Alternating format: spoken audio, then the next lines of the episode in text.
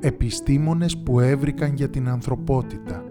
Μία σύμπραξη των βιβλιοθηκών του Ιδρύματος Ευγενίδου και του Πολιτιστικού Ιδρύματος Ομίλου Πυραιός, σε συνεργασία με το Παραμυθόφωνο. Αφήγηση Γιώργος Ευγενικός.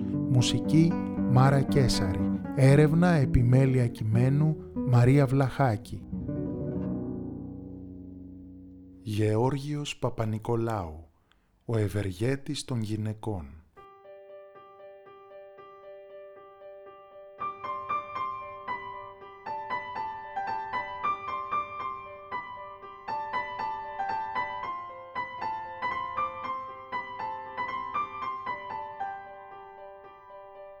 Κάποτε, στην Εύβοια, σε ένα πανέμορφο και καταπράσινο χωριό που λέγεται Κίμη και βρέχεται από το κύμα της θάλασσας, γεννήθηκε σε μια αρχοντική οικογένεια ένα αγόρι.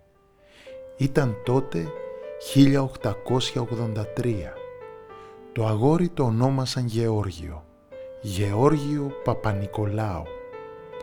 Ο πατέρας του ήταν ένας σεβαστός γιατρός Υπήρξε μάλιστα δήμαρχος της Κίμης και βουλευτής.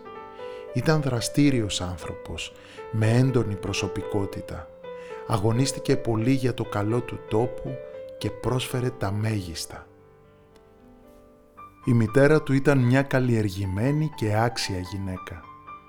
Μέσα σε ένα στοργικό οικογενειακό περιβάλλον, οι δύο γονείς ανέθρεψαν το γιο τους με ηθικές αρχές, πλούσια συναισθήματα και αγάπη περίσσια.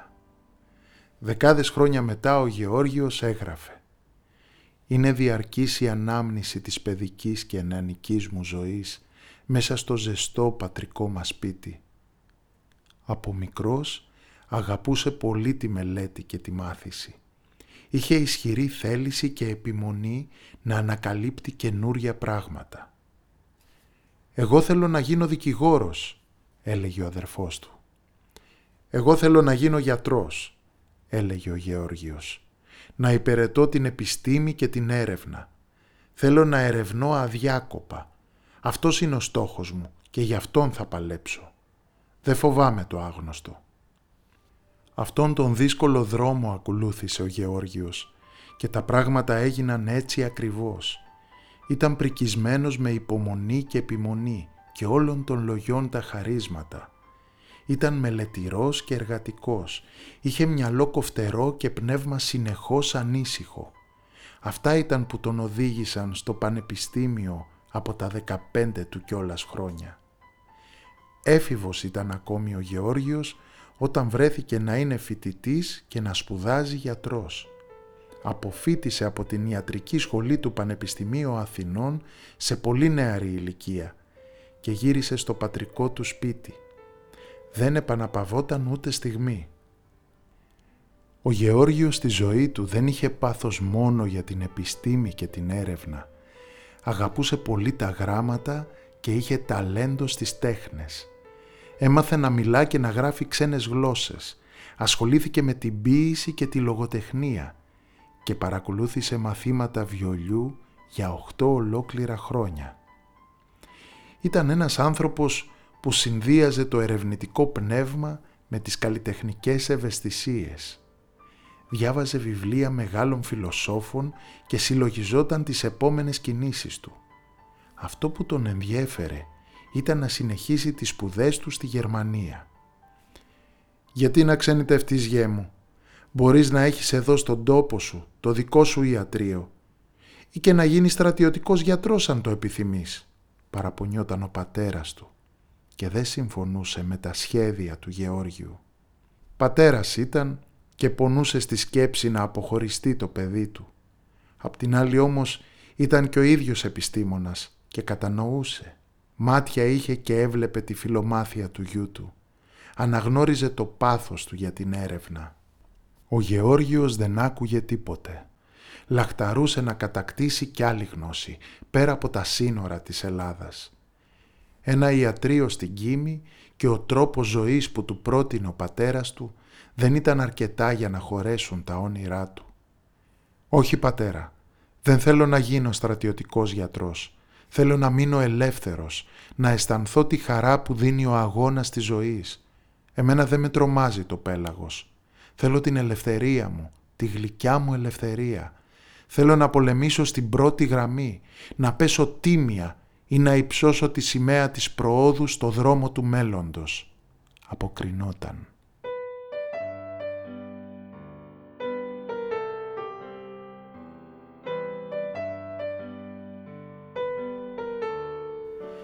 Με αυτά και με εκείνα, ο Γεώργιος κατάφερε να πείσει τους γονείς του και να πάει στη Γερμανία.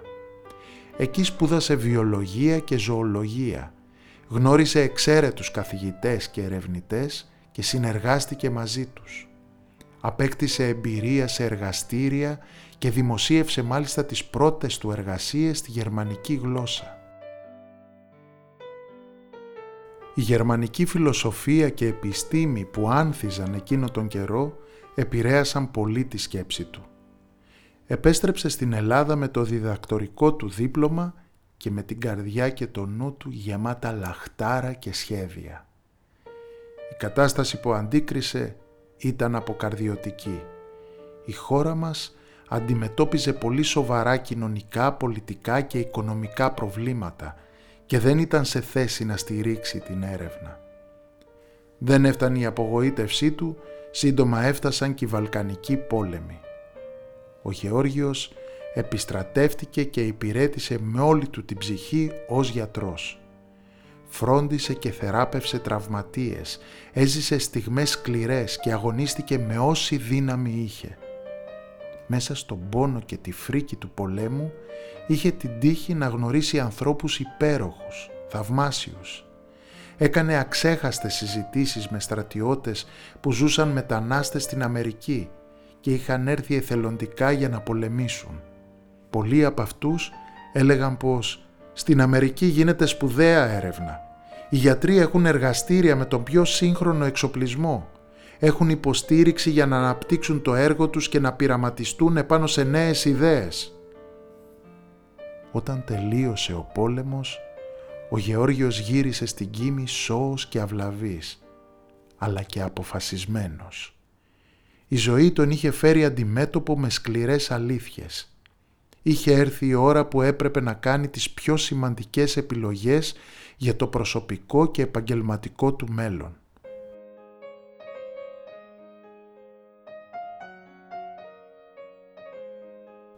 Μια όμορφη καλοκαιρινή ημέρα, εκεί στην Κίμη, που ο Γεώργιος ήταν με φίλους, γνώρισε μια κοπέλα πολύ ενδιαφέρουσα. Την έλεγαν Μάχη Μαυρογέννη. Ήταν κόρη του στρατηγού Μαυρογέννη και απόγονος της Μαντός Μαυρογένους. Ήταν έξυπνη και μορφωμένη και ο Γεώργιος εντυπωσιάστηκε από το δυναμικό της χαρακτήρα και την καλλιέργειά της. Το ίδιο συνέβη και στη μάχη. Η συμπάθεια και ο θαυμασμός ήταν αμοιβαία. Οι δύο νέοι παντρεύτηκαν και η μάχη έμελε να γίνει η πολύτιμη σύντροφος του Γεώργιου σε κάθε του βήμα. «Μάχη, στην Αμερική πρέπει να πάμε. Είναι ξένος τόπος, το ξέρω. Μα εκεί θα βρω ευκαιρίες να συνεχίσω την έρευνα που ξεκίνησα στη Γερμανία. Εκεί μπορεί να αναζητήσω αυτό που ψάχνω», είπε ο Γεώργιος.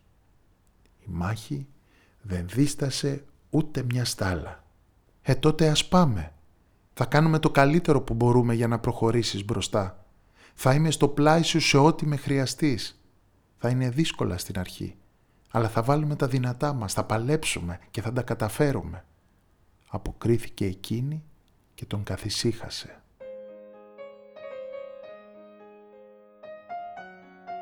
Ο Γεώργιος ήταν ενθουσιασμένος. Είχε την αμέριστη συμπαράσταση της αγαπημένης του και μια νέα ζωή που ανοιγόταν μπροστά τους και τους καλούσε να τη διαβούν. Οι δύο νέοι εγκαταστάθηκαν στη Νέα Υόρκη. Τα πάντα έμοιαζαν πρωτόγνωρα. Ήταν ένας καινούριος κόσμος που τους περίμενε να τον ανακαλύψουν και να απολαύσουν τα ωφέλη του. Οι αντοχές τους δοκιμάστηκαν, αλλά δεν το έβαλαν κάτω. Έψαξαν, ρώτησαν, προσπάθησαν και βρήκαν δουλειά. «Μάχη μου, Μη χάνεις το κουράγιο σου. Όλα καλά θα πάνε. Θα συνεχίσω τα βράδια να παίζω βιολί σε μαγαζιά διασκέδασης και τα πρωινά να δουλεύω στο κατάστημα με τα χαλιά. Θα συνεχίσω να γράφω άρθρα στην ελληνική εφημερίδα και να χτυπάω πόρτες σε πανεπιστήμια, οργανισμούς, ερευνητικά κέντρα. Δεν μπορεί. Κάπου θα με δεχτούν. Φυσικά και δεν χάνω το κουράγιο μου. Και εγώ θα συνεχίσω να δουλεύω στο πολυκατάστημα και να ράβω κουμπιά. Μια χαρά είμαστε για την ώρα. Όλα καλά θα πάνε. Έλεγε η μάχη και όπλιζε τον αγαπημένο της με περισσότερη δύναμη. Ο καιρός κυλούσε δύσκολα. Ο Γεώργιος και η μάχη όμως είχαν υπομονή.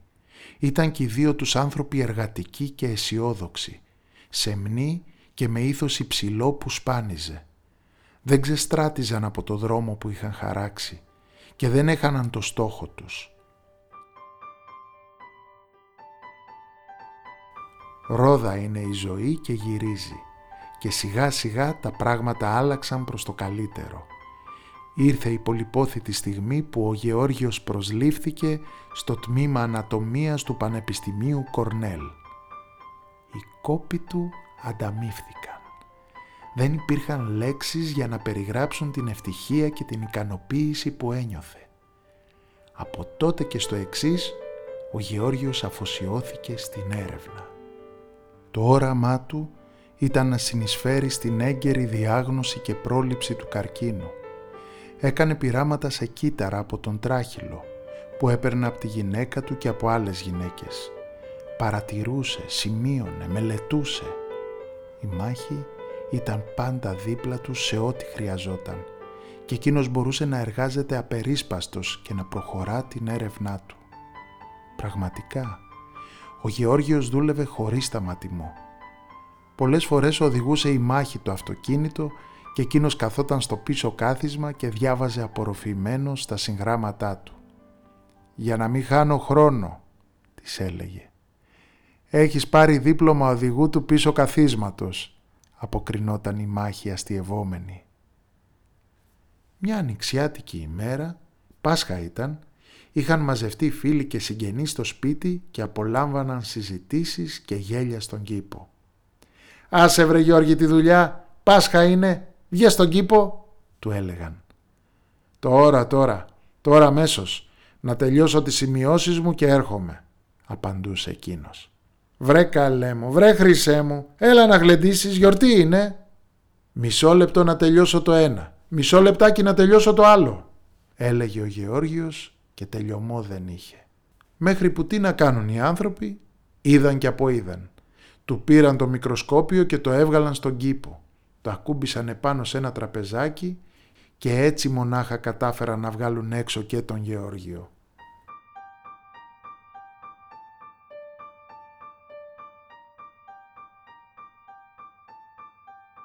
Μια μέρα, όπως πολλές άλλες, ο Γεώργιος παρατηρούσε τραχυλικά κύτταρα στο μικροσκόπιο. Τότε συνέβη κάτι συγκλονιστικό. Κάτι που σημάδεψε τη ζωή του και την ιστορία της σύγχρονης ιατρικής επιστήμης. Κάτι που χάραξε την επιστημονική και ερευνητική του πορεία και άνοιξε δρόμο στην επιστήμη της κυταρολογίας και την πρόληψη του καρκίνου. Η μεγάλη στιγμή είχε φτάσει μπροστά του όταν εντόπισε κακοήθη κύτταρα ανάμεσα σε φυσιολογικά. Είναι η πιο συνταρακτική στιγμή της ζωής μου. Ψιθύρισε σαστισμένος. Η καρδιά του κόντευε να σπάσει από χαρά και ενθουσιασμό. Ο Γεώργιος ολοκλήρωσε την ερευνητική του εργασία με τα στοιχεία που είχε και παρουσίασε επίσημα τα πρώτα του ευρήματα. Τα λιωμένα κύτταρα στο εσωτερικό του τραχύλου πέφτουν στο κάτω μέρος του. Παίρνουμε τραχυλικό επίχρησμα, ένα δείγμα κυτάρων δηλαδή από εκεί, βάζουμε χρώμα και έτσι μπορούμε να διακρίνουμε τα αλλοιωμένα κύτταρα από τα φυσιολογικά. Ανοιχνεύοντας τα προκαρκινικά κύτταρα, έχουμε τη δυνατότητα να κάνουμε έγκαιρη διάγνωση του καρκίνου στον τράχυλο. Όταν ο καρκίνος είναι σε αρχικό στάδιο, προλαβαίνουμε την εξέλιξή του. Εξήγησε. Η ανακοίνωσή του δεν είχε την αντιμετώπιση που προσδοκούσε ο Γεώργιος. Τα λόγια του δεν βρήκαν αποδοχή. Οι περισσότεροι συνάδελφοι ήταν δύσπιστοι και άλλοι μάλιστα ήταν κακοπροαίρετοι. Πώς τα λέει έτσι ο Έλληνας παραμυθάς, σχολίασαν κάποιοι. Ο Γεώργιος αποθαρρύνθηκε και σκέφτηκε να κάνει πίσω. Ήταν όμως άνθρωπος που υπερασπιζόταν αυτό που πίστευε και βέβαια εμπιστευόταν τα ευρήματα της έρευνάς του. Ο άνθρωπος πρέπει συνεχώς να υπερβαίνει τον εαυτό του. Συλλογιζόταν και προχωρούσε. Λίγοι ήταν οι συνάδελφοι που πίστεψαν και εμπιστεύτηκαν τις απόψεις του. Λίγοι κατανόησαν τη σοβαρότητα και το βάρος που είχαν οι κουβέντες του, του αναπτέρωσαν το ηθικό και τον όθησαν να συνεχίσει το έργο του. Η μάχη, θαυμάστρια και πιστή οπαδός του, στεκόταν στο πλευρό του και πάντα τον ενθάρρυνε. Συνοδοιπόρο στη μακρά και επίμονη διαδρομή. Ήταν εκεί για να τον εμψυχώνει με λόγια, να τον στηρίζει με πράξεις, να τον πλημμυρίζει με θάρρος όταν πουθενά δεν φαινόταν φως. Αυτό που ανακάλυψες είναι σπουδαίο. Συνέχισε να το εφαρμόζεις και να ερευνάς. Και μην πάψεις να αγωνίζεσαι αν δεν αναγνωριστεί η αξία της ανακάλυψής σου, του έλεγε. Ο Γεώργιος συνέχισε να εργάζεται σιωπηλά και ακούραστα, ταπεινά και αποφασιστικά. Με το πέρασμα του χρόνου, με διαρκή και επίμονη εργασία, οι κόποι του δικαιώθηκαν γιατροί και ερευνητές σε όλο τον κόσμο άρχισαν να συμμερίζονται τις απόψεις του. Η εξέταση που πρότεινε το περίφημο μέχρι σήμερα τεστ PAP έγινε απόλυτα αποδεκτή ως η μοναδική μέθοδος έγκαιρης διάγνωσης του καρκίνου στον τράχυλο της μήτρας. Άρχισε να εφαρμόζεται συστηματικά σε νοσοκομεία και ιατρία, χαρίζοντας σωτηρία σε εκατομμύρια γυναίκες με ένα απλό και ανώδυνο έλεγχο. Ο Γεώργιος Παπανικολάου καταξιώθηκε και έγινε γνωστός στους επιστημονικούς κύκλους ως δόκτωρ Παπ, έχοντας κερδίσει την εκτίμηση και το θαυμασμό που του άξιζε. Το έργο του και η συμβολή του στην πρόληψη και διάγνωση του καρκίνου αναγνωρίστηκαν πλήρως. Κάποτε, μια νεαρή Ελληνίδα ερευνήτρια εργάστηκε για ένα χρόνο κοντά στο Γεώργιο στην Αμερική. Όταν αντάμωσαν, εκείνος πετάχτηκε επάνω, σηκώθηκε όρθιος και άνοιξε τα χέρια του. «Καλώς την», είπε με χαρά και με ένα πλατή χαμόγελο σαν πατέρας που υποδέχεται την κόρη του. Χρόνια αργότερα η μαθήτρια και συνεργάτιδα του Γεώργιου, άξια συνεχίστρια του έργου του, αναπολώντας την ευγένεια, την καλοσύνη του, τον ενθουσιασμό του, έγραψε. Ο ένας χρόνος που δούλεψα στο εργαστήριό του ήταν αρκετός για να αντιληφθώ το ποιόν του. Ήταν άνθρωπος που νοιαζόταν για το κάθε τι, σκολαστικός και επίμονος. Τον διέκρινε η σεμνότητα, η απλότητα, η σοβαρότητα και η στοργή. Δεν θα ξεχάσω το πώς με υποδέχτηκε, με ανοιχτές αγκάλες. Ο Γεώργιος και η Μάχη πέρασαν όλοι τους τη ζωή στην Αμερική, μα δεν αποξενώθηκαν ποτέ από τον πολιτισμό της πατρίδας τους. Παιδιά δεν έκαναν. Ο Γεώργιος έφυγε ξαφνικά από τη ζωή το 1962 στο Μαϊάμι. Ήταν τότε 79 ετών η απώλεια για την επιστημονική κοινότητα ήταν τεράστια. Η μάχη, όταν έχασε τον άνθρωπό της, έμεινε στο Μαϊάμι και συνέχισε τη διάδοση του έργου του, μέχρι να αφήσει την τελευταία της πνοή. 20 χρόνια μετά τον αποχωρισμό τους, έφυγε και εκείνη. Μέχρι σήμερα, δημόσια νοσοκομεία και ιδιωτικές κλινικές, ερευνητικά κέντρα και ιδρύματα υγείας, πανεπιστήμια και πολιτιστικοί οργανισμοί, απ' άκρης άκρη σε ολόκληρο τον κόσμο, διοργανώνουν επιστημονικά συνέδρια και τιμητικές εκδηλώσεις αφιερωμένες στον Γεώργιο Παπανικολάου. Με ομιλίες και διαλέξεις παρουσιάζουν το πολύτιμο ερευνητικό του έργο αμέτρητα δημοσιεύματα, αναρρύθμιτες σελίδες έχουν γραφτεί για την ανεκτήμητη συμβολή του στην πρόληψη και διάγνωση του καρκίνου στον τράχυλο της μήτρας. πολλά νοσοκομεία κοσμούν τον άβλιο χώρο τους με μνημεία που απεικονίζουν τη μορφή του. Ο Γεώργιος Παπανικολάου είναι ένας από τους σημαντικότερους ιατρούς επιστήμονες του 20ου αιώνα και θεμελιωτής της κυταρολογίας που έκανε τότε τα πρώτα της βήματα. Βραβείο Νόμπελ Ιατρικής δεν το απονεμήθηκε ποτέ, αν και είχε προταθεί από πολλούς Έλληνες και ξένους ερευνητές. Θα σκεφτείτε τώρα πως είναι άδικο για ένα τόσο σπουδαίο επιστήμονα και ερευνητή που ευεργέτησε τις γυναίκες και ωφέλησε όλη την ανθρωπότητα. Ο ίδιος όμως ίσως να μην νοιαζόταν και πολύ. Το ιδανικό μου δεν είναι να πλουτίσω, αλλά να εργαστώ, να δράσω, να δημιουργήσω, να κάνω κάτι αντάξιο ενός ανθρώπου ηθικού και δυνατού, έλεγε. Και έτσι ακριβώς έκανε. Οι γυναίκες κάθε ηλικίας και εθνικότητας, μάνες και κόρες, στα μήκη και τα πλάτη της γης, τιμούν τον κορυφαίο γιατρό Γεώργιο Παπανικολάου, τον Έλληνα δόκτορα Παπ. Του οφείλουν αιώνια ευγνωμοσύνη που τις έσωσε από τον καρκίνο του τραχύλου, που τους χάρισε υγεία και ζωή με μια γυναικολογική εξέταση ρουτίνας. Τα λόγια του υπέροχου αυτού ανθρώπου ριζώνουν βαθιά στην καρδιά και τον νου των γυναικών που μάχονται καθημερινά. Θέλω να μείνω ελεύθερος, να αισθανθώ τη χαρά που δίνει ο αγώνας της ζωής. Εμένα δεν με τρομάζει το πέλαγος. Θέλω την ελευθερία μου, τη γλυκιά μου ελευθερία.